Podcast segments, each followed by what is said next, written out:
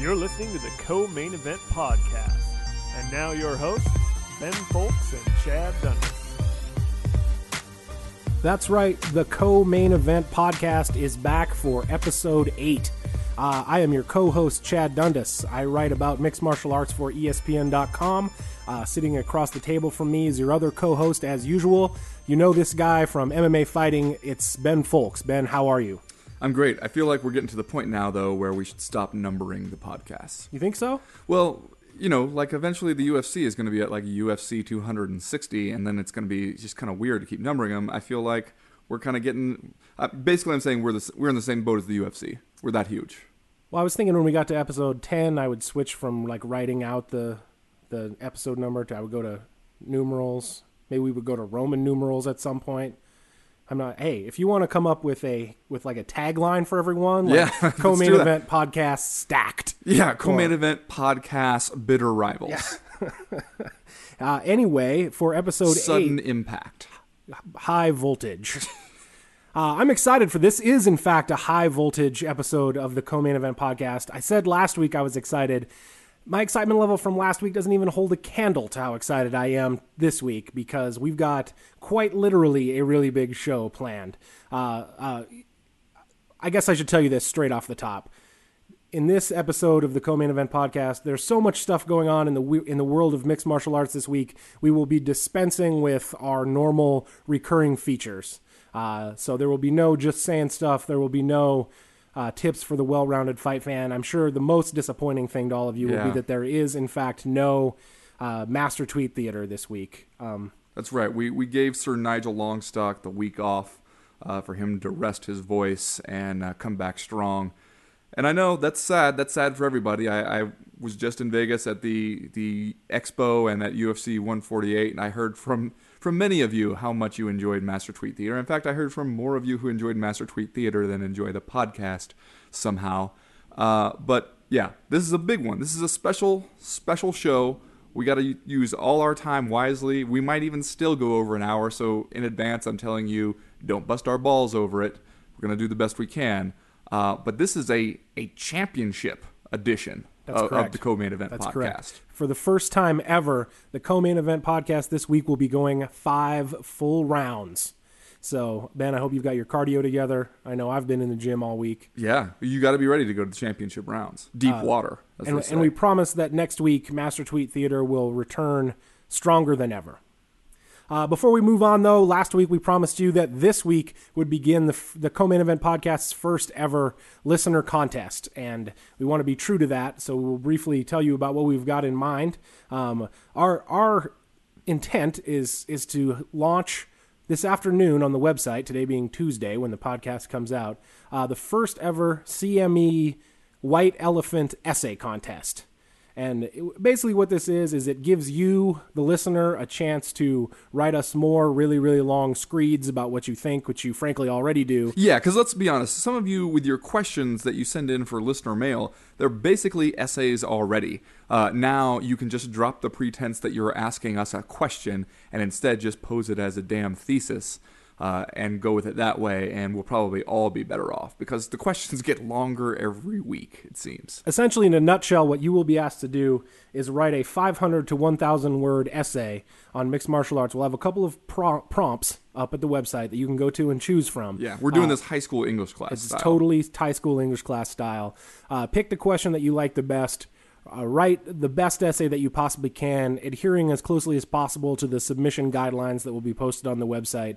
Email it to us as you typically would a question, and the winner, probably several winners, I would think, depending on the number of entries we get. Oh yeah, we're gonna choose several winners because we got a bunch of crap that we gotta get rid of. You guys will receive wonderful white elephant prizes from the personal homes of myself and Mr. Ben Fowlkes. yeah, and Probably MMA related, unless we run out of stuff. yeah, and then you know Baskin Robbins gift cards, that kind of stuff. We talked a little bit about this last week. Um, the T-shirt that I'm wearing right now is an IFL Portland Wolfpack T-shirt. Yeah, a let's say a well loved IFL Portland Wolfpack. You know what they call they call this on. distressed. That's what they call it in the fashion industry. But see, that's the kind of thing. I mean, you can't go out and buy a pre-distressed Portland Wolfpack T-shirt. No, you cannot. You can only get it in a white elephant essay contest like this one. Or, for instance, where else are you going to get a UFC 92 program signed by Sir Nigel Longstock himself? I mean, that's what you're looking at here, and you'll know that it has been in our homes uh, collecting dust, uh, Montana dust, a special kind of dust and then we're just going to take it, ship it straight to you. We'll even pay the shipping con- costs uh, for this bad boy. That's how much we care about you, our listeners. Uh, all you have to do is go to co-maineventpodcast.com, check out the rules of the essay contest, and uh, get your shit together. Let's see Yeah. if you people can write. So that's it in a nutshell. Uh, before we get What started, we should also mention, though, Yeah. you and I are both uh, former uh, teachers of freshman correct. composition That at the correct. University of Montana. you will be submitting this to two former English teachers. So keep that in mind as you go forth loudly and proudly. Uh, before we get started with the podcast proper, we will always do listener mail.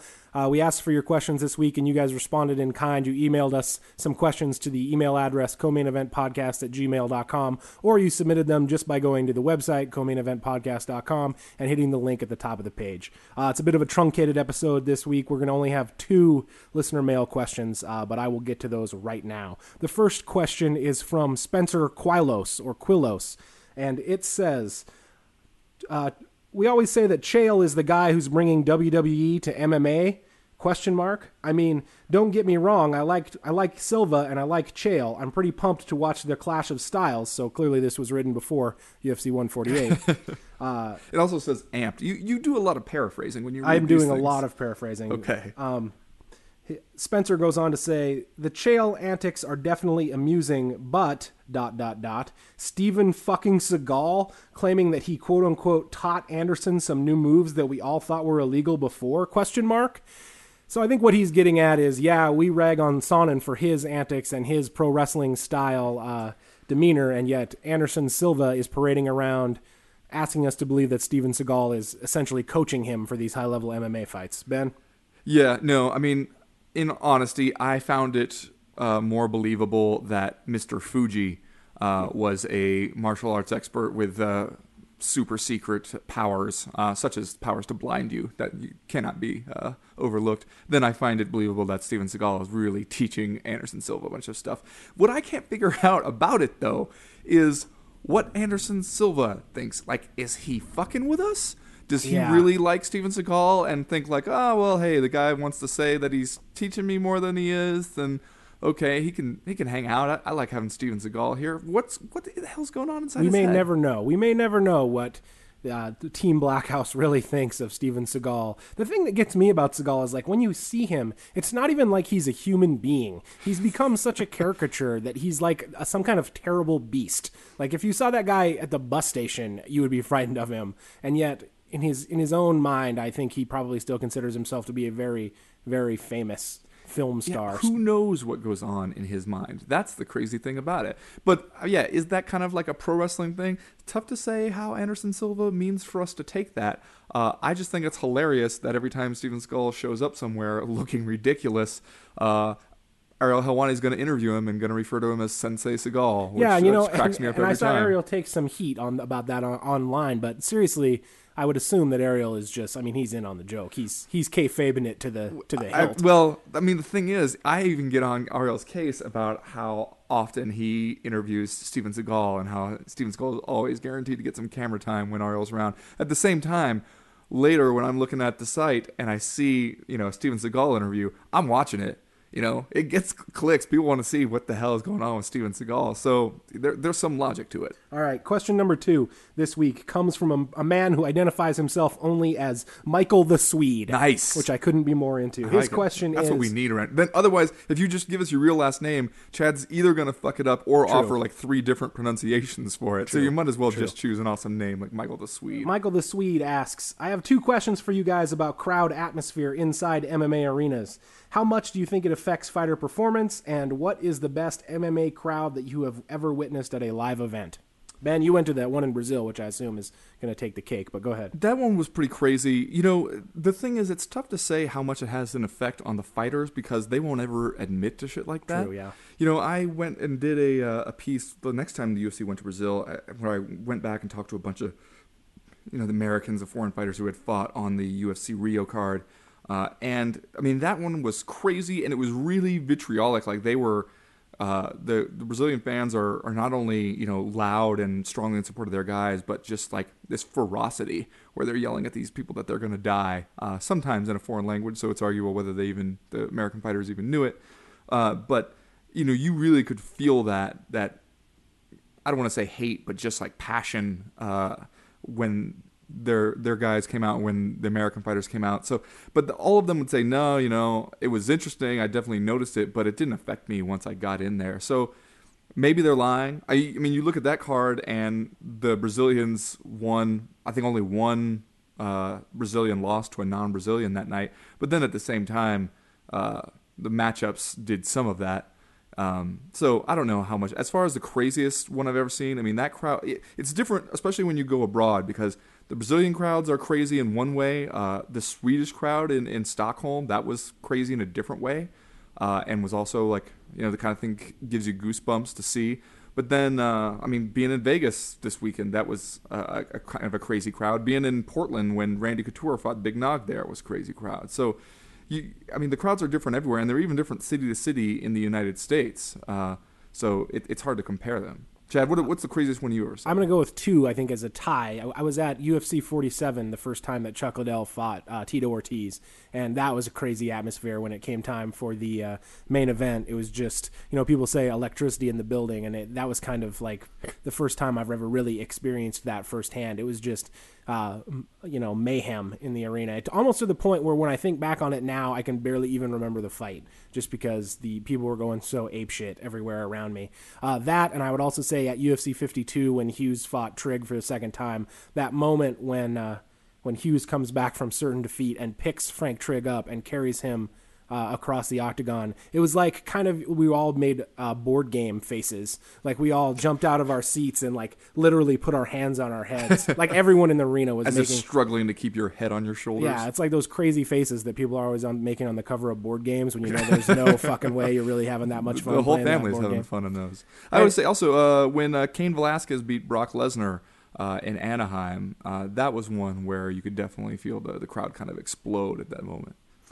Well, that's it for listener mail this week. If you have a question for us for next week's show, uh, hit us up at the at the website co-maineventpodcast.com. Click the link at the top of the page that says "Ask the Podcast." But without further ado, because we've got so much to get to this week, we're going to go ahead and begin round one right now.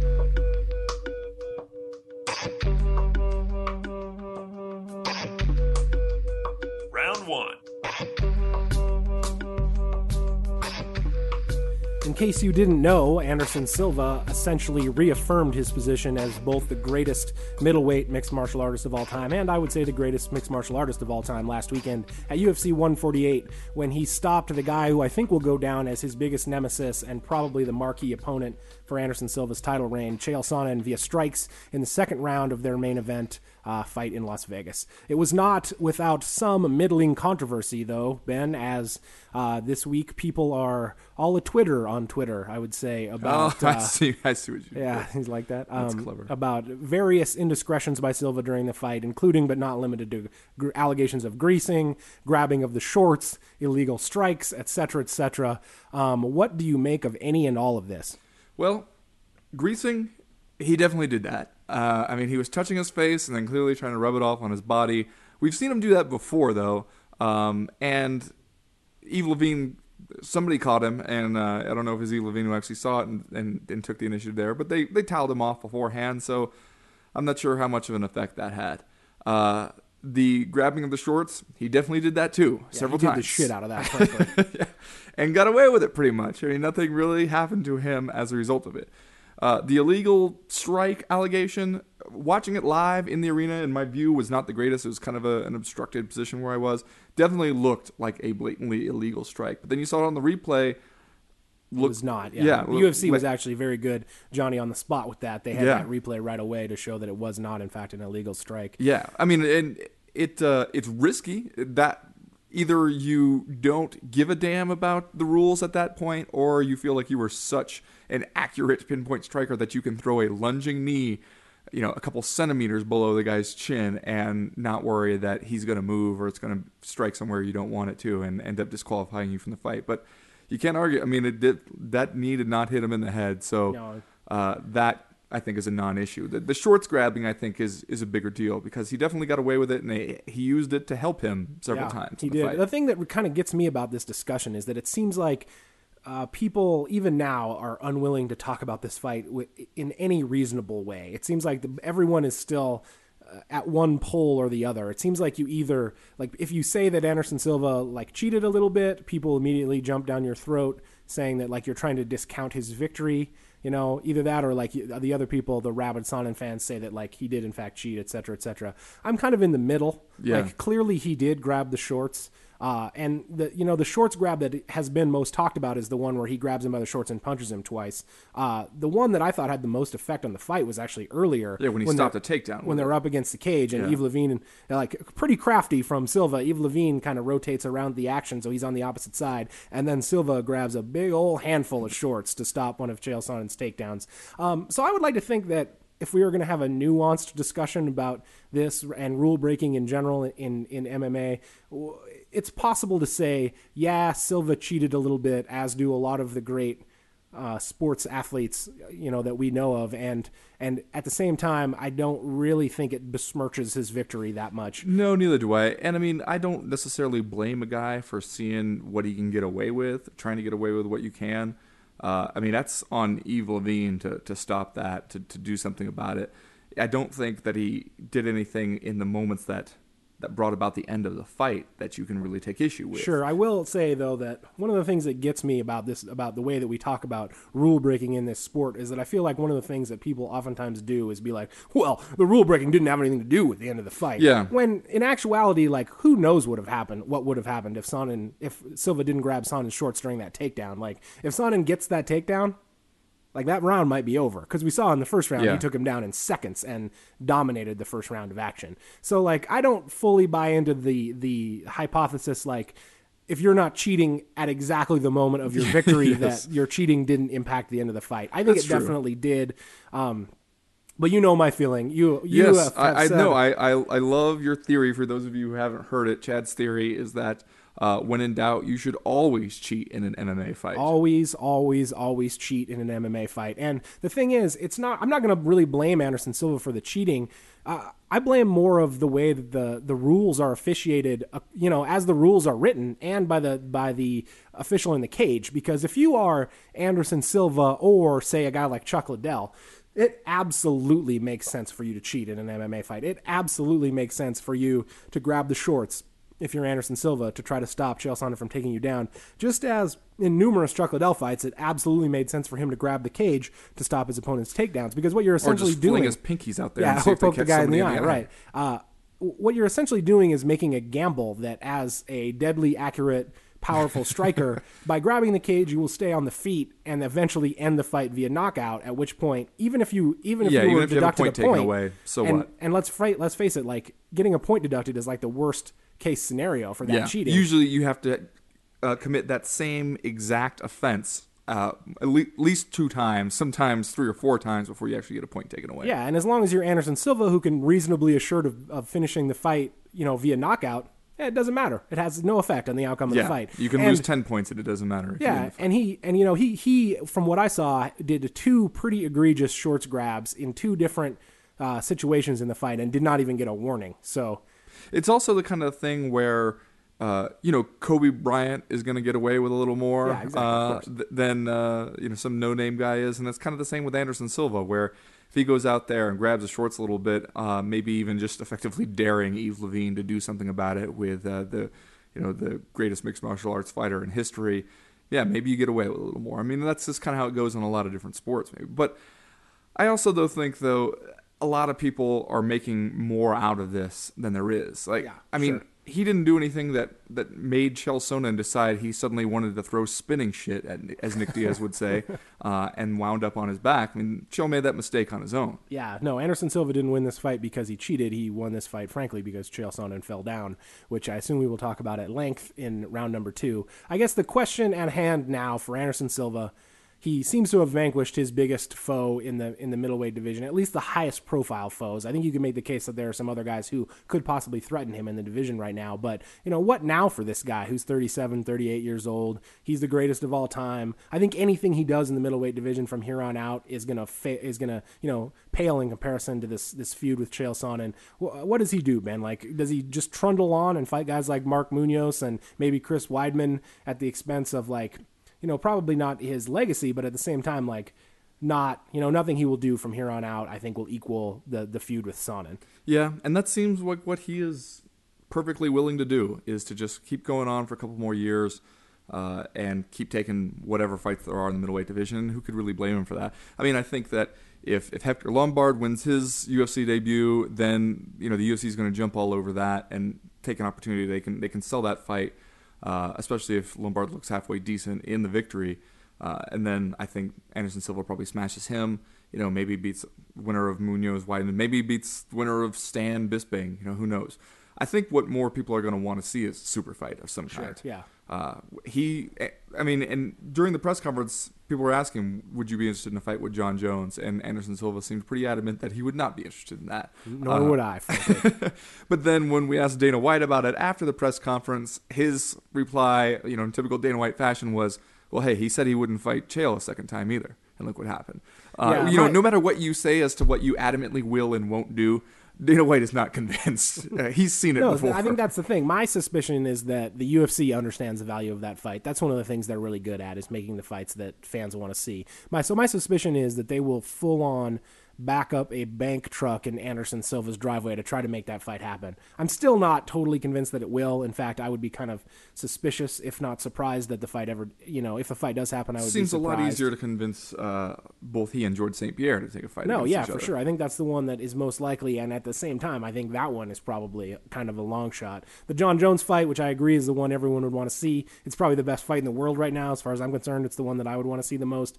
I don't think it'll happen. I, as you said, Anderson Silva, 38 years old, legacy 37, 37 years old, legacy secure, doesn't, you know, he's got no, uh, you know, motivation whatsoever to fight Jon Jones. It's a fight, you know, if he beat Jon Jones, I guess that would be extraordinary. But aside yeah. from that, like really nothing to prove and or gain. Well, I mean, here's the thing: when you, you get talking about guys like Anderson Silva, and we talk about it in a bunch of other different sports, is what is he fighting for at this point, right? I mean, he's already rich and famous, especially in Brazil.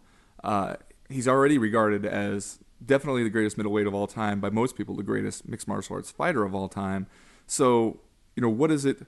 Is he sticking around because he just can't bring himself to leave the competition? He loves that that feeling so much. Uh, I mean, that's kind of what we got the sense with like Chuck Liddell that he just didn't want to walk away from that that identity, that feeling that he got.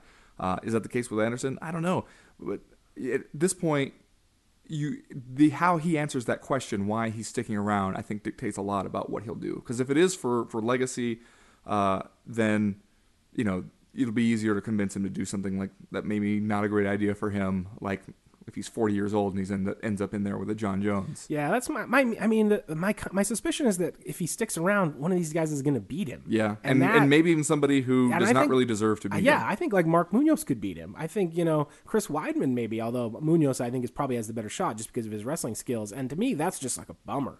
You know, I mean, no no disrespect to those guys; they're all great fighters. But like, if you're Anderson Silva, I don't know if that tarnishes your legacy. But man, well, here's that that brings up something that Chael Sonnen said, and he said it I think the first time he lost Anderson Silva, and he said it again this time. Uh, that how he hates when guys come out and say my opponent was the better fighter tonight. That the that the better man won. The better man always wins, as if to say that. How do you know who's the better man? He's the one who won, regardless of how the fight looked before we got to that point. Uh, what do you think of that that sentiment? Is that the final you know say on who was the better man, whoever got the victory, regardless of what happened up to that point? Uh, I'm torn on it actually. I mean, I think most of the time it is, and I think when guys say, "Ah, he was the better man tonight," that's obviously just the fighter ego kind yeah. of doing whatever it can to mitigate the loss. At the same time, with a fight like uh, you know their first fight, Sonnen beats him up for almost five full rounds and uh, then gets caught in a triangle choke. Yeah, he lost the fight. He got stopped, but he sort of won the moral victory at the time. And from what he said later in the you know the two years following that fight up until the second one, he gave no indication that he thought that that was true. That that Anderson Silva was a better fighter. That that, he was you know this the superior. Because if you believe that, uh, why would you want to go and rematch him? You know, it, he definitely thought that he was the better fighter, uh, and that he just got caught. Anyway, uh, that you know that brings up a lot of interesting things I think about Chael Sonnen. And uh, as you have probably guessed, Chael Sonnen is the topic in round number two, uh, which begins right now.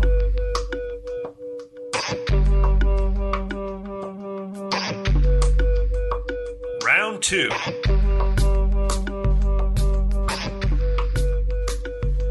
The way Chael Sonnen acted leading up to this fight, I realized that he does not deserve this. That he does not deserve us to feel bad for him in any way, shape, or form. And at the same time, when I saw how he lost on Saturday night, I really honestly kind of felt sick for the guy.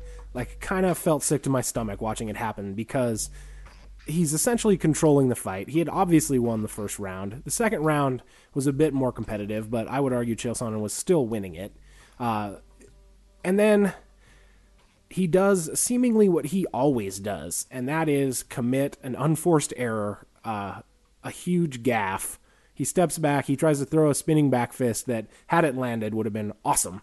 But he didn't. But not a it. knockout blow, I No, yeah, he he didn't land it. He fell on his ass, and suddenly, I'm sure to the delight of Silva fans everywhere, just got this terrified look on his face, like, "Oh, holy Oh, shit! shit. I just spent the last two years talking shit about the greatest MMA fighter of all time, and now he's standing over me, preparing to Oh, he unleash mad, the fury." guys. He looks Uh, mad right and now. 28 seconds later, the fight was over. yeah. And like I said, he doesn't deserve that. Like we should probably, you know, people who who are believers in all things good and right should probably be, be gleeful about this. But I'm just not, man. It's it's it's a weird thing that a guy as talented as Chael Sonnen and as good at the mental aspect of the game as he seems to be outside the ring appears to be so prone to error and like as they said in the 40s boners uh, inside the ring uh, ben how do you feel about chael sonnen's boners Damn it.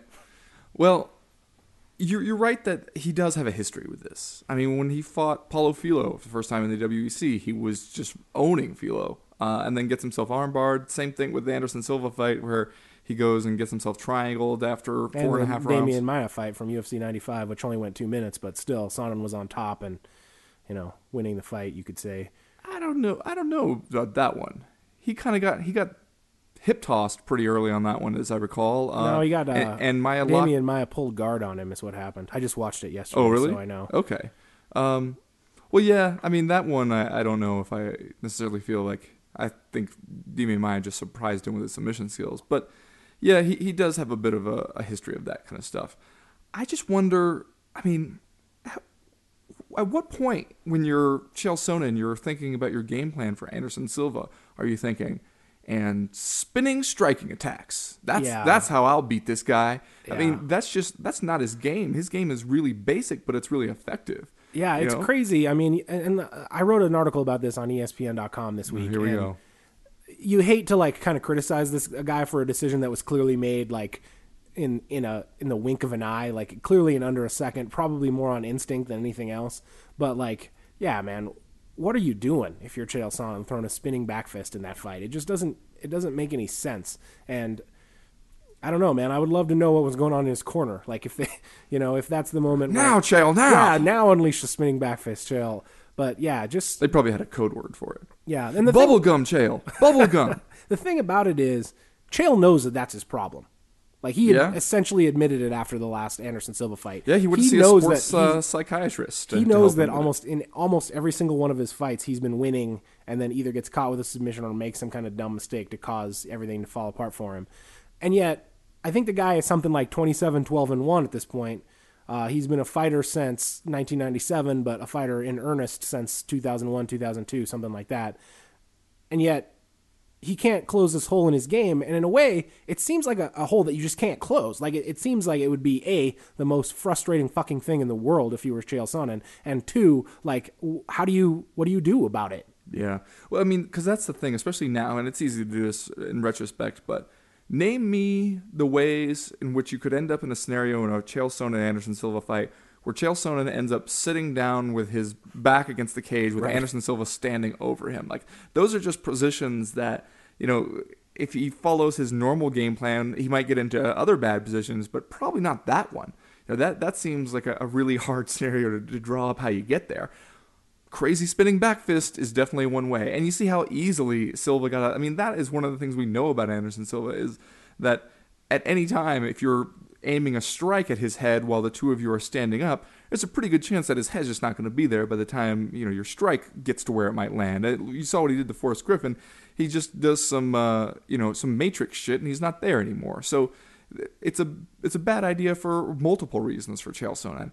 At the same time, though, I mean, I wonder if if when he looks back on this fight now, if if that's really if he's going to seize on that moment and say that was like a colossal fuck up for me, or if he's going to say, hey, it was a fine idea, I just didn't execute it. Yeah, knowing what we know about him, I think it would be easy for him to let himself off the hook. But at the same time, he's the kind of guy that seems to like really take his losses hard. Clearly, he wears his heart on his sleeve when it comes to like his emotions and disappointment. I don't think I've so ever much- seen a guy look just facially look as disappointed as Chael Sonnen after he after he loses. The, he, he becomes such a different person after he loses. We saw it in this press yeah, conference. he we saw it, it, after did the it first after time. the first fight too. Like- Yeah. and like I said, I think when Chael Sonnen is being himself and not being superstar Billy Graham, he's like super likable. Yeah. I really think he's super smart. I think he's very forthcoming. I think that he's more honest than almost any other fighter about like the mentality that it takes to be a fighter and about you know the mind games that you have to play even with yourself. Uh, and I he- whenever he is is you know being a normal guy, I really really like him. And then I think at some point he just figured out that what he needed to be to do to be a big star was become this over the top persona. And I think my inkling is that he will beat himself up over this one, especially I think when he watches the tape and sees like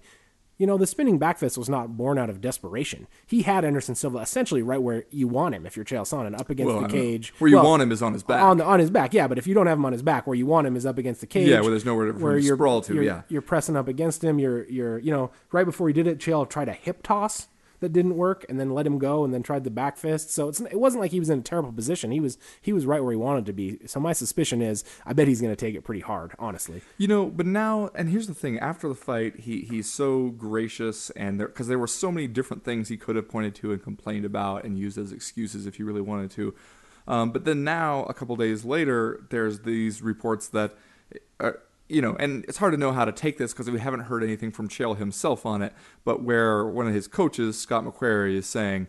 Uh, no, we want to appeal, or we thought about appealing, but now we're just asking for a rematch, or you know, whatever. I mean, that's the exact wrong thing you could do here. Because a, if you really do appeal, you're going to lose and you're going to look like an idiot. Uh, there's no way the, the Nevada State Athletic Commission is overturning that. A slow motion replay can tell them that they don't need to overturn that. well, that yeah, and it seemed like the rumors that we saw today that the appeal would be based on the knee strike. Yeah, seems more really Schwartz wrong-headed. yeah. It seems like it should be the shorts and the and or the grease if if that you know is a thing. But at the same time, There's same no time, way the Nevada Athletic Commission would want to start that precedent of saying like, well, something happened in the fight, and then two minutes later it ended for some other different reason. Therefore, we're going to rule it a no contest because then you yeah. suddenly you have no oh, like. Ten percent of fights will their result will stand. Yeah, well, know? I don't mean I don't think you're ever going to get the Nevada State Athletic Commission to to rule in your favor on a post fight appeal, in except in some kind of completely bizarre Yeah. space junk falls out of the sky and crushes you type I mean, scenario. we've seen uh, athletic commissions before do the right thing on those kind of, but it has to be a pretty blatant foul that the referee just didn't catch or something. But yeah, um, this though, since we haven't heard it from Chael, Chael saying, "Hey, I, I want to appeal," and since he sounded the exact to be taking the exact opposite uh, road right after the fight, I have to think that this is a zealous coach uh, who is taking this one hard and maybe taking it hard in the wrong direction, and is kind of embarrassing his fighter a little bit by doing so. Yeah, I mean, for all of Chael's indiscretions, he seems like the kind of guy who, as he said, you know, you need to sack up and, and take the loss. He seems like that is more of his modus operandi than like f- filing an appeal. Yeah. And plus, if you're Chael, you're still, you know, you're 35, which is old for an athlete. But hey, man, if you're on that TRT, maybe he fights another 10 years. Am I right?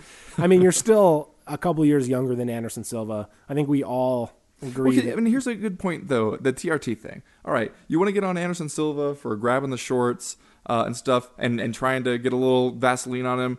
I mean, he's trying to get away with what he can get away with, right? You can make the exact same argument about the TRT thing. Oh, yeah, exactly. And, I mean, to they an both- extent, they were Chael both does, cheating where, where here, he right? where he says, you know, hey, this stuff is legal. It's legal, you know, if you get the right doctor's notes and the and the right permission from the right people, you can do it, regardless of, you know, whether the rest of us think that it should be legal or whatever. You know, it's an advantage that you can legally seek and and be granted if you go about it the right way. Uh, which is what he did, trying to get every advantage that he can. Right? Anderson Silva tries to do the same thing, trying to see what he can get away with, and it turns out he can get away with a hell of a lot. Uh, I mean, there's definitely there are different kinds of, of advantages, different kinds of, of cheating, at least in my eyes. But uh, I, I don't know. I think it's a, it's an interesting parallel there. Oh yeah, for sure. I mean, and that's one of the reasons why the the argument of the hardcore Chael supporter that Silva cheated rings somewhat hollow, just because. Come on. come, th- this is the, the if Judge Chad Dundas files a writ of "Come on, man." I mean, the thing about Sonnen, though, and I think it's a, uh, the thing that gets lost oftentimes in his professional wrestler persona is how talented he is, man. Like, he's fought, what, almost six complete rounds with Anderson Silva at this point. They fought four plus in the first fight and one plus in the second fight. So almost six if you put them both together. And he's won five of those rounds. It just Yeah. so happens that in the other two rounds, he got stopped both times. It's also weird that uh, Michael Bisping had better takedown defense against Chael Sonnen than uh, Anderson Silva.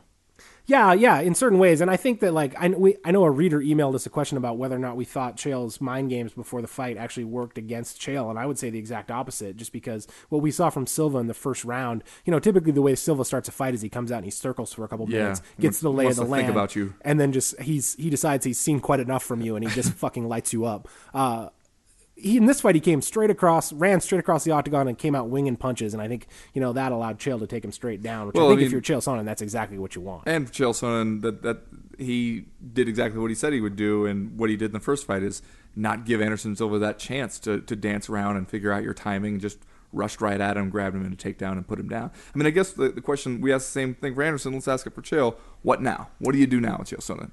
Well, I don't think he'll retire. I don't think you know that was that was his. Uh, that he promised before the fight that he would retire if he didn't win this, but I don't really see that there's any reason for that. Like I said, you know, the guy is one of the more talented fighters in the sport. I think that, you know, if I had to guess, or I mean, if I was asked my opinion, I'd say he might be the he might have the best takedowns in the sport. He's certainly on the list for uh, best wrestler in the sport. I don't see that there's any need for him to hang it up. I think he can just kind of keep doing what he's doing.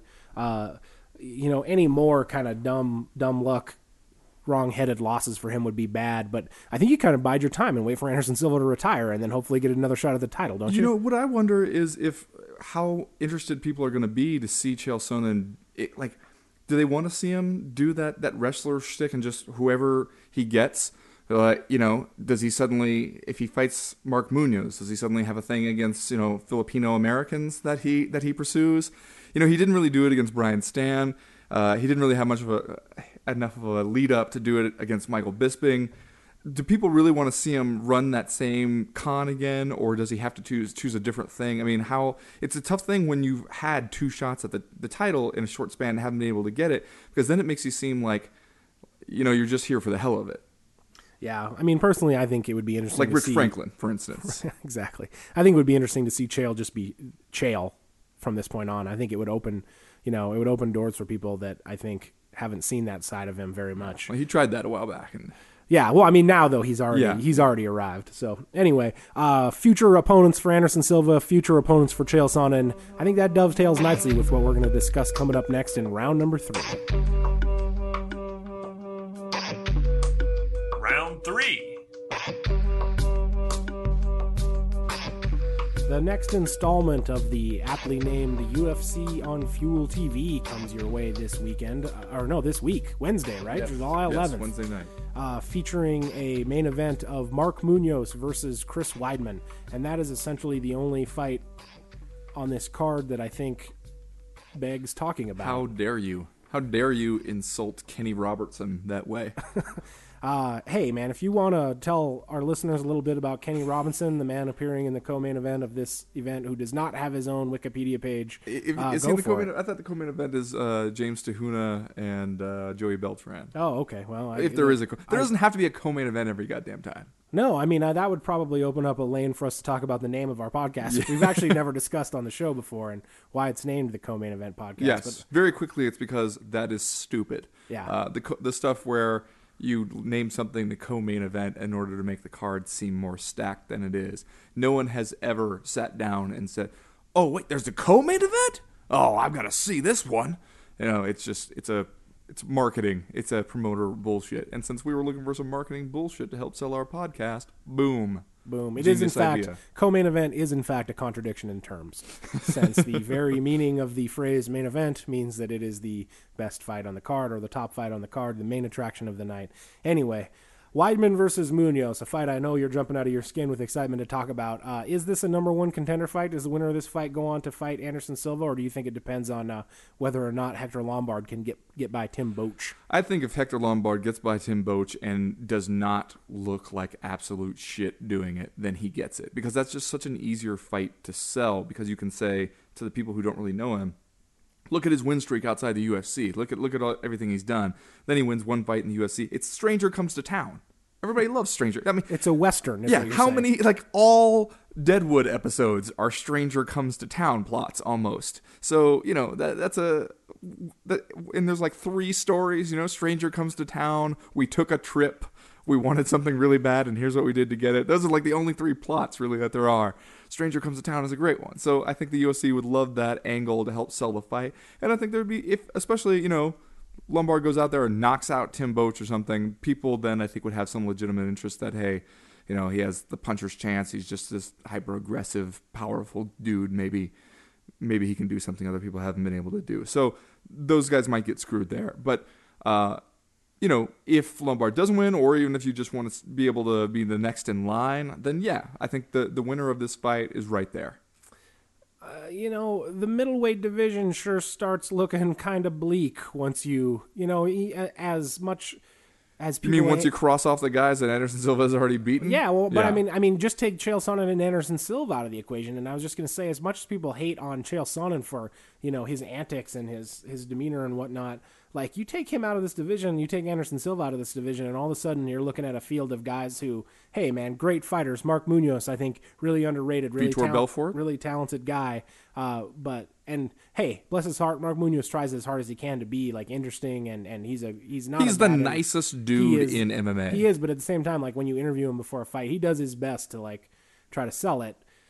It just doesn't quite pull it off the way that Well, it's hard to Patrick sell Sonnen, stuff. for instance, does. it's hard to sell stuff being nice. Uh, I mean, especially in, no. in this business. I agree, but it's just it, it's just it, it looks a little bleak to me, and it may you know with the what I think we would at least assume will be the impending retirement of Anderson Silva within the next year or two.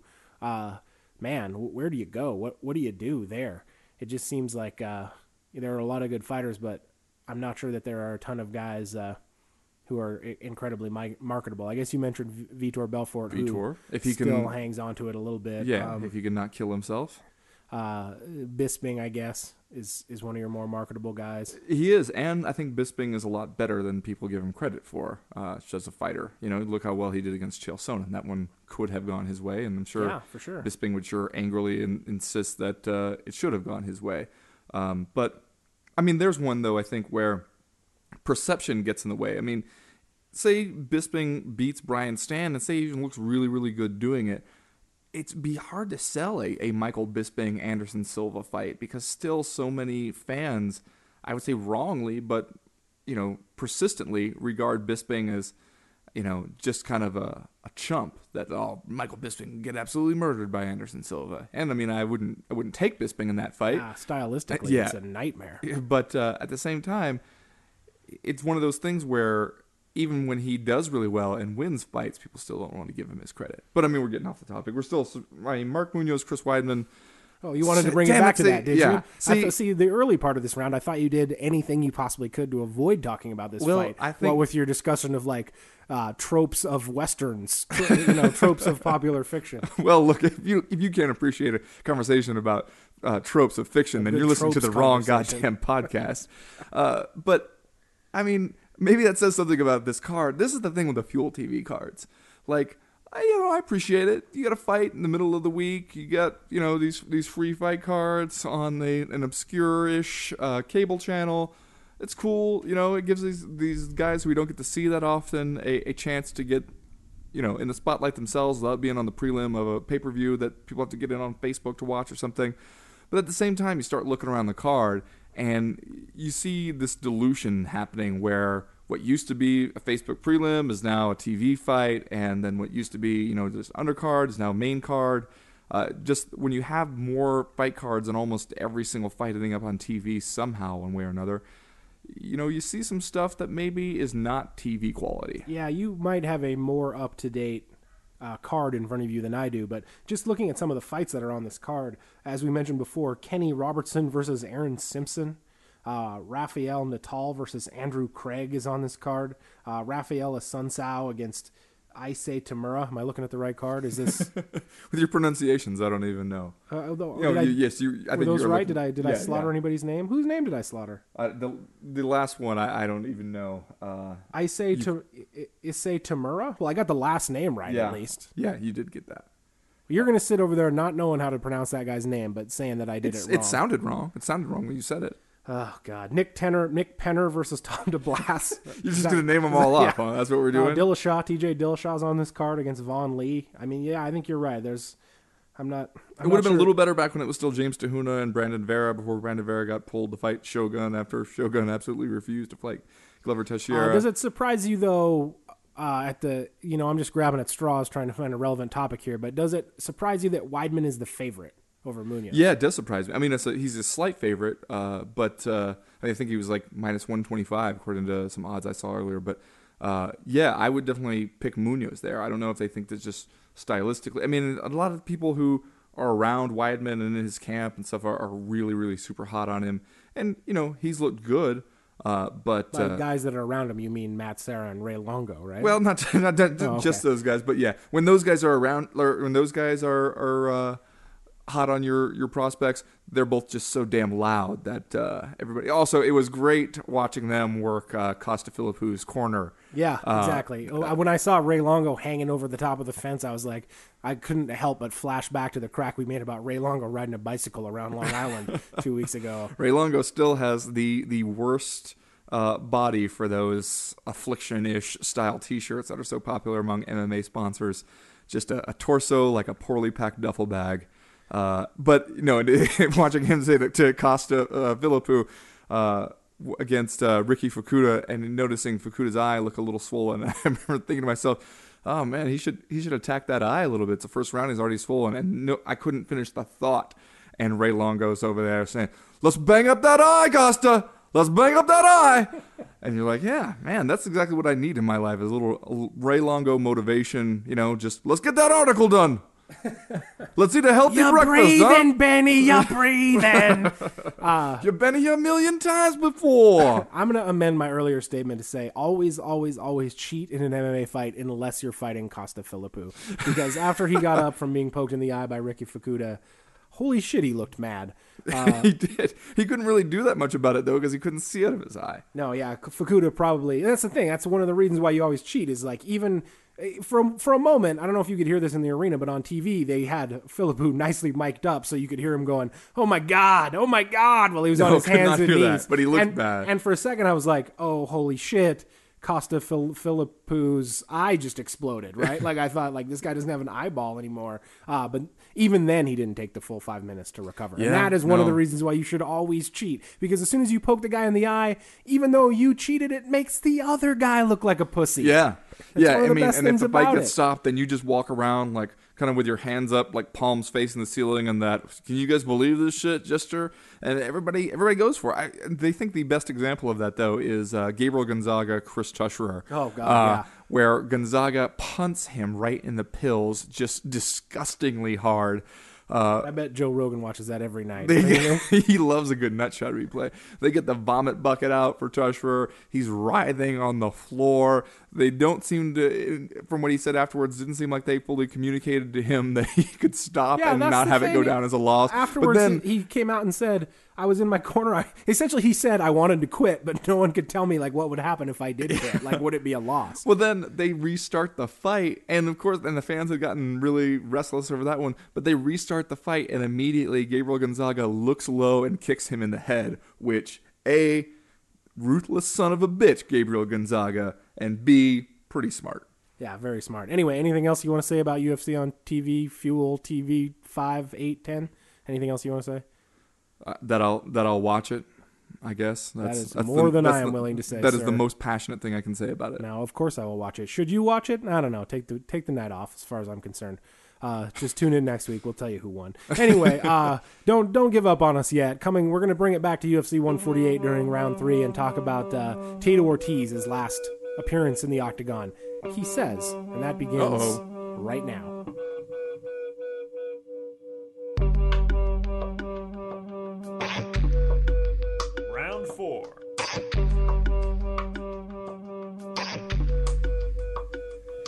Ortiz concluded his 15 year MMA career with a decision loss at UFC 148 against Forrest Griffin.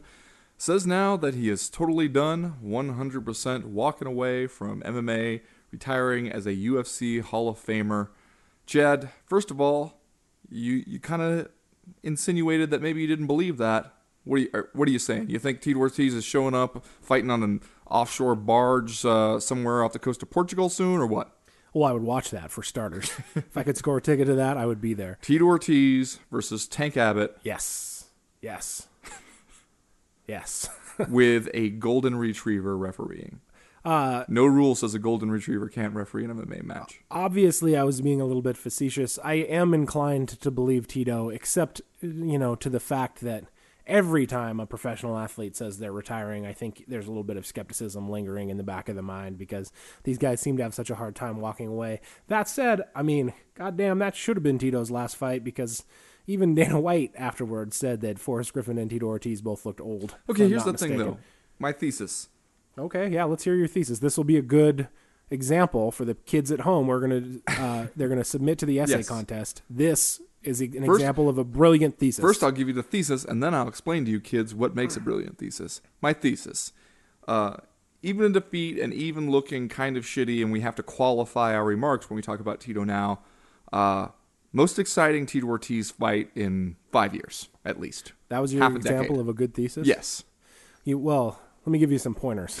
You need to put a because clause on there. Oh, fuck your because clause. and I'd like to see at least three examples of reasons why you thought it was the most exciting Tito Ortiz fight. Well, here's the thing. First of all, for you kids out there, what makes a good thesis is that it seems like a point that somebody else would want to argue with you on. uh, and I knew Chad Dundas would want to argue with me. I'm not going to argue. one. It was. I thought it was a pretty exciting, you know, pretty exciting Tito Ortiz fight. I think is the is the There we go, though. Is the that's point to what I'm, That's what. I'm saying. Uh, the when you look at like some of his past performances, it's either you know pretty boring and him losing a decision, or him just getting the shit beat out of him, or and then there's the one oddball one of him, you know, out of nowhere beating Ryan Ryan Bader. It's a huge surprise, you know, and I don't want to take away from the guy's win, even though I'm going to. Uh, that one kind of felt like, hey, you throw enough darts at the boredom, you're going to get a bullseye eventually. Uh, Yeah, I speak to the point of uh, does the better man always win? I see. I see what you're saying. Uh, but yeah, no. See that This was a good fight. This was an exciting fight. it was this an was exciting a close fight. He fight. drops Forrest a couple times. I thought. I They go think Forrest thought he lost. Right? Yeah, well, I had it scored for Tito, just but then again, I was live blogging the damn thing, and when you're writing the live blogs, you- you're never what the, sure what the hell's going on. It could be anything. You're just trying to type as as, as fast as your eyeballs work, and it it's a terrible way to decide who won and lost a fight. But I mean, yeah, forced. You don't walk out of the cage in frustration because you thought you know you clearly dominated the guy and won on the scorecards. But that's the thing. When you look at Tito now, maybe it's because the expectations for him are so low that when he does have an exciting fight where he drops the guy a couple times, takes a bunch of punches himself, and keeps coming back, it's like, well, hey, this wasn't so bad. You know, it's like it's like kind of saying like best Channing Tatum movie. Or, Oh, you know, 21 Jump Street. okay, yes, but like, see, that's the thing though. You go to see Twenty One Jump Street, and I'm not going to put Twenty One Jump Street on like my top ten comedies of all time list. No, but you go see it, and you're like, that was that wasn't a horrible waste of an afternoon. That was all right. Yeah, that wasn't no. so bad. Sure, and solid point. I mean, uh, what do you make of the uh, of the fact that Tito has been able to make all of these fights with Forrest so competitive? Do you, and especially this last one, where I thought I had it scored for Forrest, but it was a really close fight, and you know, if it would have gone the other way, I don't think anyone really would have complained. Uh, is is this just the, the the kind of style matchup that that will eternally make for a close fight, or do you think that the fact that Tito's been able, in the twilight of his career, to have such success against a guy who is probably not in his prime anymore, but you would think would be like, we would we would all kind of expect him to still be superior to a an elder statesman like Ortiz. Is it a style matchup kind of thing, or is is Griffin like further along towards the end of his days as a professional fighter than maybe we thought? I think it's both.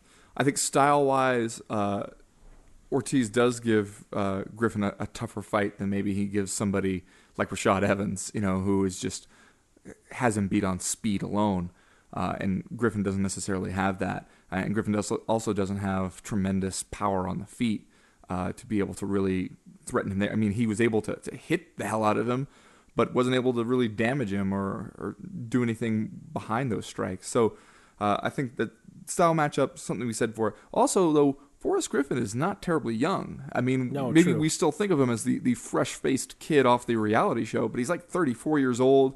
He's been in some battles, uh, and he, you know, Dana White was saying that they he thought they both looked old, and you can't really disagree with that. Also, it seems like maybe you know, as Forrest, as much as he, he's a gym rat and likes to train, uh, maybe he gets in there and just kind of it's that kind of looked like a Forrest Griffin fight to me. You know, like he's kind of got the same old thing over and over again. Yeah, Uh, solid point. Uh, let's talk about the most interesting part of this fight. and I know The you know- walkout where Tito Ortiz wore the gladiator helmet. Is that, would, what we're I would, talking I would, about? I would classify that as the second most interesting part. But I know you know what we're going to talk about. made now. up fact that I completely made up. That helmet, custom made for his giant head, cost seventy five thousand dollars. And that would be another example of how not to do the co-main event essay contest. Yeah, don't just make shit up, Uh, anyhow, or do because we're not going to check. most your exciting part of this fight at the end of it, uh, Forrest Griffin, bless his heart, uh, I don't think on purpose, and but just as sort of like a spur of the moment, I'm a wild and crazy guy kind of thing, co-opted Tito Ortiz's final post-fight interview in the octagon, uh, and then I think as an attempt to crack a joke, asked kind of a dicky question about, "Hey Tito." Why did you get tired? Was it because they put you in the Hall of Fame? Like, No, the whole thing was a a huge dick move. Yeah, but uh, do you think he knew that when he did it? I think it was just Forrest Griffin was like, "Oh, hey, I'm Forrest Griffin. Everybody loves me. I'm gonna crack these jokes with Tito after the fight," and it just fell flat on his ass and kind of like it really was Yeah. classless. Yeah, is it was, how and he off. and he seemed to realize it once the the moment had passed. When he like got when the- Josh Barnett tried to cut the promo after the fight, and like halfway through, you can tell he's like, "Oh, this was a bad This idea." This is ten times worse than that. Uh, and he realized that he apologized several times afterwards. Uh, but yeah, when you think about that one, you're like, okay, so it's the guy's final fight. This is like the you know the Lou Gehrig, you know, luckiest man on the face of the earth moment where he's Right. standing there with a microphone and Joe Rogan asking him, you know, gonna gonna give him the the old spike set uh, to just say some great insightful shit about the end of his career, and instead Forrest Griffin grabs the mic uh, and asks, "Why do you think you look so shitty there at the end?" I mean that. yeah, and hey, if Forrest Griffin would have done that, maybe in his next fight with Stephan Bonnar, or like you know, ha- when he had just lost to some up and comer, it You would have been fine. you gotta just do don't it- Do it on the guy on the You gotta do it on against the somebody- Icon's last fight. Yeah, don't and- do it on Tito Ortiz's last appearance. if you're gonna do that, you better be pretty sure that the person who you are doing the the ambush interview on is the kind of person who's going to think it's funny also because if Tito Ortiz would have laughed along it would have then you know then it would have seemed kind of cool and maybe if you'd done a Stephan Bonnar Stephen would be the kind of guy that you know maybe he would appreciate it something like that Tito Ortiz definitely did not appreciate it said so in the the post-fight interview that he thought it was a bullshit move on Forrest's part and he's totally right I mean that's the kind of thing where you know, sometimes Forrest Griffin being a, a wild and crazy, entertaining guy uh, is kind of fun. Uh, this was one of those times where you just felt embarrassed for him. Yeah, but hey, man, to Tito's credit, I would say one of his best post-fight interview answers. like usually, you get Tito Ortiz on a live mic, and he, you know, and he, nobody nobody looks good during a post-fight interview. I think it's amazing that they still So do. Bo Brawl, let me tell you how I'm feeling you now. Yeah, I, I think it's amazing that they still do these things in the cage because it, it's Yeah. never good. It's No. never good for anybody. Tito Ortiz, especially, it's a train wreck. You get him on the mic. This one, you know, uh, uh, Forrest Griffin jumps over and asks him kind of an a hole question, and immediately uh, Tito Ortiz is like, "Well, I don't know, Forrest." Like, kind of gives him the like, "Hey, man, respect your elders." Like. Uh, Ice Cube, I started this gangster shit. Uh, answer that. Well, you know, at least he didn't. He didn't I like think that was a Dr. Dre line, was it not? Was it? Yeah. Uh, well, whatever. Yeah. Uh, but still, the the point stands. And though it, the whole thing was just kind of weird though because it's like you, you storm out of the cage for one thing, then come back, then seize the mic in the interview. I mean, when you go home at the end of that night, if you're Forrest Griffin, do you walk in the door and just kind of say, "Rough night at work, honey"? I don't I don't know if this one went so well. I mean, because he won, he won the damn fight, Yeah. and still, Well, doesn't Dana White? Didn't Dana White say he has like fourteen million dollars or something like that? You'd think that's gonna gonna soften the blow a little bit. He probably just goes home and dives into a swimming pool of money and. Uh, Forrest Griffin has fourteen million dollars. yeah, when the whole kerfuffle about fighter pay went on, and, and Dana White came out I think if- citing erroneous and and un If- you know verifiable statistics, that uh, If, one of the uh, things he said was that they'd made like twenty five millionaires or fifteen millionaires or whatever, and he cited some he he talked about it like he knew what Forrest Griffin's bank account balance was, and he either said that he had like seven million or fourteen million dollars or something. if Forrest like that. Griffin had fourteen million dollars, I don't think we'd ever see him again. well, that's the thing. I mean, why why if you're Forrest Griffin do you continue on except for that this is the only thing you can do, uh, and that and you love it? Which hey man, I guess that's admirable, but he doesn't need the money. You would think, right? Well, yeah, unless I don't know, unless he does not have fourteen million dollars. I, I don't. You know, he definitely loves the training and stuff. It seems like there's a lot of other crap about this MMA stuff that he could do without. Uh, and you look at him now and you think, like, what is, what's the best case scenario for the future of Forrest Griffin's career right now? I mean, he's not probably not going to ever fight for a title again. It doesn't seem like he's even terribly bothered by that. What are you doing? You're just kind of hanging out and seeing like whoever they can find to match you up with. They don't want to match you up against some up and coming contender unless they feel sure that he can beat you because they don't want you knocking anybody who's you know promotable off the list. Uh, so you're just kind of hanging out fighting other old guys. Uh, speaking of guys who are just kind of hanging out, Strikeforce has a show this weekend, uh, and that will be the topic of discussion that we will use to close out the show. You're in- just fucking a segue machine here. Well, you have to be when you're trying to talk about this much stuff, you know, especially when I'm sitting over here with the Ben Fowlkes, you know, hey, I'm just going to talk for five minutes. that's oh, that's what we're doing. It, we're getting to the point in the show where we're just taking shots at one another. Personal attacks, Yeah, nice T-shirt. Says the guy in the professional wrestling t shirt. Anyway, uh, moving on to round number five, which starts right now.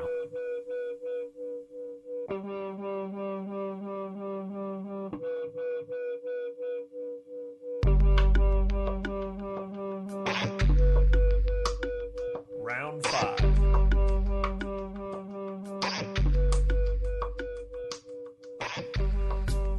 Uh, two of Strikeforce's three existing male titles will be on the line this weekend. When is this fight?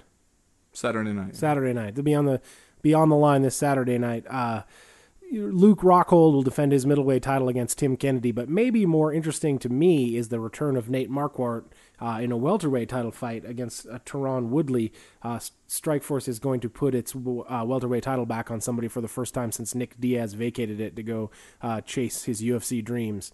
Uh, ben, the return of Nate Marquardt, a guy that you have spent some time around, what do you make of it, and what do you what do you think for his future? Like, what is this just a stepping stone for Marquardt to get back into the UFC, or is this kind of like second tier show as good as it gets for him now? You know, I think a lot will depend on how he looks against Tyron Woodley. It, it's especially since he hasn't fought in well over a year. Uh, he had to get off the TRT, which you know, of course, anybody who's on TRT will have us believe that they absolutely goddamn need it, uh, or their arms and legs are going to fall off. Uh, but then it turns out that uh, once you get in trouble for it, it is possible to get off of it. Who knew? Uh, but you combine all that stuff, then he goes in here, you know, to fight a, a great wrestler uh, and he's been out of action for a long time. It's not a given that he's going to go in there and win that fight. If he just gets flat out out wrestled and, and loses there, then especially with his age, it becomes a lot harder to imagine him back in the UFC at some point. Uh, especially since they are dying for guys that they can put in Strikeforce and keep some some semblance of action going on. I mean, as we were talking about, like you look at this this fight card, and you know, I I like Strikeforce. They I think they have some good fighters. I think the Luke Rockhold Tim Kennedy fight, and that's one I'm most excited about. Definitely, I think it's a it's a really interesting fight, and I like both those guys and enjoy watching them. You look down the lineup here though, and it's like they took the the box, like the cardboard box full of Strikeforce fighters, and turned it upside down and just shook it. Shook it up, turned it upside J- down. just just to see everything that would that would fall out. You know, you got all the Strikeforce regulars on here pretty much. You got Pat Healy on there. You know, Keith Jardine now, who who's been Strikeforce for a little while. You got Roger Gracie. You got Jorge Masvidal. You know, you you get Jason High, Ryan Couture, all of these guys. I mean, if if you're in Strikeforce, if you're a Strikeforce fighter, and you're not injured, and they didn't put you on this card, what the hell does that say about you? Uh, we'd have to ask Jacare Souza, right? Like, or is he injured? I don't know. I can't keep track of these guys these days. Uh, for me, the the weird thing about Marquardt was that it, he was the first guy really to like test positive for TRT or the elevated testosterone. He kind of like touched off this, uh, you know, at least public understanding of the, of the this movement where guys are are on this stuff. Uh, and it was almost more damning for me when he got off TRT than Yeah. when, when he admitted that he was on it because you know in the initial public appearance that he did on Ariel's show. Uh, you know, he, he I thought, you know, initially before uh, it turned out lots of guys were doing this, I thought that that went about as well for Nate Marquardt as you possibly could have imagined, just because he was, he seemed genuine. He seemed very, you know, heartfelt in his, in all of his talk about how this was a thing that his doctor said he needed to do to compete safely. And uh, he, he credited it with saving his marriage et cetera, et cetera. Now, uh, turn around to some a year later or so, he kind of wants us to think it's not a huge deal. Like he just thought it was a trifle, this thing that he was trying out, and now he's like, oh, oh, don't worry, I'm doing other stuff now. That Now that- let's never speak of it again. yeah, and it's it's strange to me. It's it's f- well, for one thing, it's it's an example of a guy just kind of desperately trying to control the story, which never really works. It doesn't really come off that well. And secondly, I don't know how these guys expect us to take it when when like Chael Sonnen said he's he would die without it. Uh, now suddenly Nate Marquardt just is kind of like, ah, no big deal, really. I'm fine. Don't worry about it. or I will have to, you know, drink an extra protein shake and eat, a, eat an extra banana every day or something. Yeah, it, obviously, if you can get off of it and continue fighting, and I talked to Tyron Woodley about this uh, for a story I'm doing this week, and he was saying that, you know, when he talks about it, he says, "Oh no, he's supposedly off it now," and I was saying, "Well, do you think that?" Are you, are you saying you don't really think that he's off it? He's like, oh no, if he says he's off it, then I guess he's off it. But hey, if you needed to be on it, you know, to to fight these kind of contender bouts in the UFC, now you get a chance to come back and fight a title fight. If you ever needed it, wouldn't this be the time? You know, if anything, you're, only older now. Like, why, if you if you could be off of it, if you if you ever genuinely needed it, wouldn't you need it now more than ever? Uh, which I think is a fair point.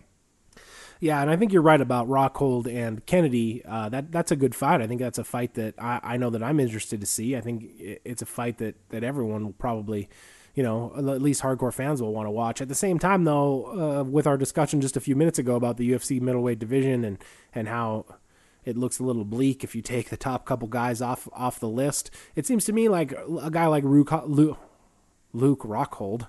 I almost said Rook Lockhold there. Or Rue Cockhold, that would be awesome.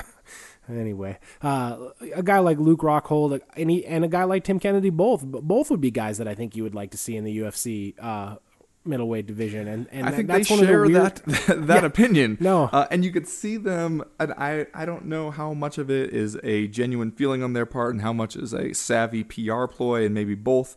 That they were both really quick to get out there and publicly criticize Anderson Silva for uh, his some of his rule bending over the weekend, which is smart on their part. They they had to find a way to get themselves in the headlines. Uh, if they can do it by you know calling out this fraud champion in the UFC, then hey maybe that helps you build up enough heat for the winner. God knows they both jumped on it pretty quickly. Yeah, who all did call out Anderson Silva? I know Rashad did on Twitter right after the fight, which seems like a terrible idea for him. uh, I guess Luke Rockhold did. Luke yeah. Rockhold and Tim Kennedy both. They both uh, did. They they both kind of attacked Anderson Silva, but again, yeah, the, it's a kind of a bad situation for those guys right now. Like, what are you supposed? Eh, especially say Tim Kennedy wins this and then rematches Jacare Souza. At that point, all you're doing is just it, it's a, a revolving uh, title fight scenario at the top of the 185 pound division in Strikeforce, and it's hard enough to drum up interest for this fight. You know, if after this, either way it goes, what the hell are you supposed to do? Yeah, I, and it, brings you know the UFC. It seems like they're kind of locked into this Strikeforce deal with Showtime. Uh, and it kind of makes me wonder why, you know, why not just, would it be better or worse to just change Strikeforce's name to, you know, the UFC Bushido uh, tour or something like Wait, can they, can they do steroids in UFC Bushido? Yes. Yeah. Okay. The, you just pee in a paper cup. That's the drug test. You hand it to somebody and then you never see it again. That's the, uh, never hear anything back about it. Yeah, yeah, no, I mean, it's a terrible idea to try and keep a promotion alive in this way because the fighters don't want to be there. The the fans pick up on that, you know, that's just not the real deal. And even if the fights are legitimately interesting, like this Luke Rockhold Tim Kennedy bout, you know, as Tim Kennedy said when I talked to him about it, like even if I beat Luke Rockhold, I'll know that that's a big deal because Luke Rockhold's a really good fighter. But who else will care? Like I'm not going to get any more fans. He claimed the people in, in my profession, I, I, assume he means the media, uh, won't really think anything extra of him because of it. You know, it, it's just kind of killing time. And then how much longer is this going to go on? Like that's the thing nobody seems to have a, a, firm grasp on. If you could tell these guys, hey, stick it out until the end of 2012, uh, then brand new world. But I don't know. It doesn't seem like the UFC can tell them exactly right now what what their future looks like. Yeah, and for these two guys, it's a real I mean, it's almost a situation where we think Luke Rockhold is a really good fighter. Like he, he seems super athletic. He seems like a huge prospect. Uh, and for Tim Kennedy too. At the same time, it's almost hard to tell even how good these guys are or where they would shake out in the UFC uh, 185 pound division, just because we haven't seen them ag- against much competition yet. Um, well, but, but but if I told you, if I said you could only watch one show this week, would you watch UFC on Fuel TV or would you watch Strikeforce? I would watch Strikeforce. So there you go. So it's got some it's got some meaning, right? It's got some panache. I mean, to me, a person who uh, follows this sport for a living, if I mean, I think you have to remember that for a lot of the people, just the UFC brand name is seems like that's the sport to them. You know, sure. trying to explain what Strikeforce is, plus you know, if they don't have Showtime to begin with, uh, you know, you're you start knocking off these people.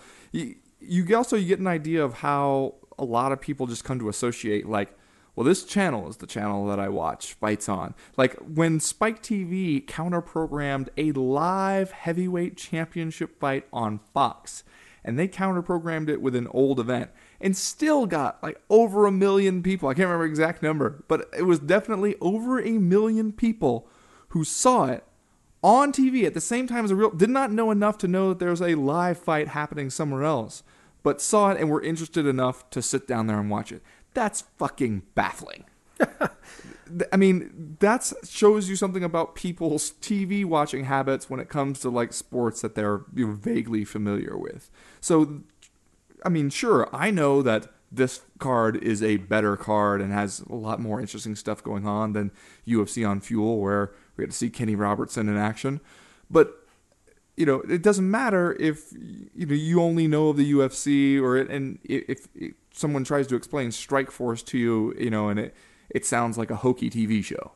You know that that kind of stuff. You're only getting the hardcores here, and the hardcores with Showtime. Like, you ever try and watch a Strikeforce card like at a bar? You ever try and find a bar that has Showtime? No, why, why would I ever do that? I tried to do it once in Maui to watch uh, Nick Diaz and KJ Noons, and I was on vacation during when that fight was happening. And you call up a sports bar and ask them if they have Showtime and if they're showing the Strikeforce fight, and they treat you like they can't decide if you're pranking them or if you are mentally retarded. they seem evenly split on which one it might be.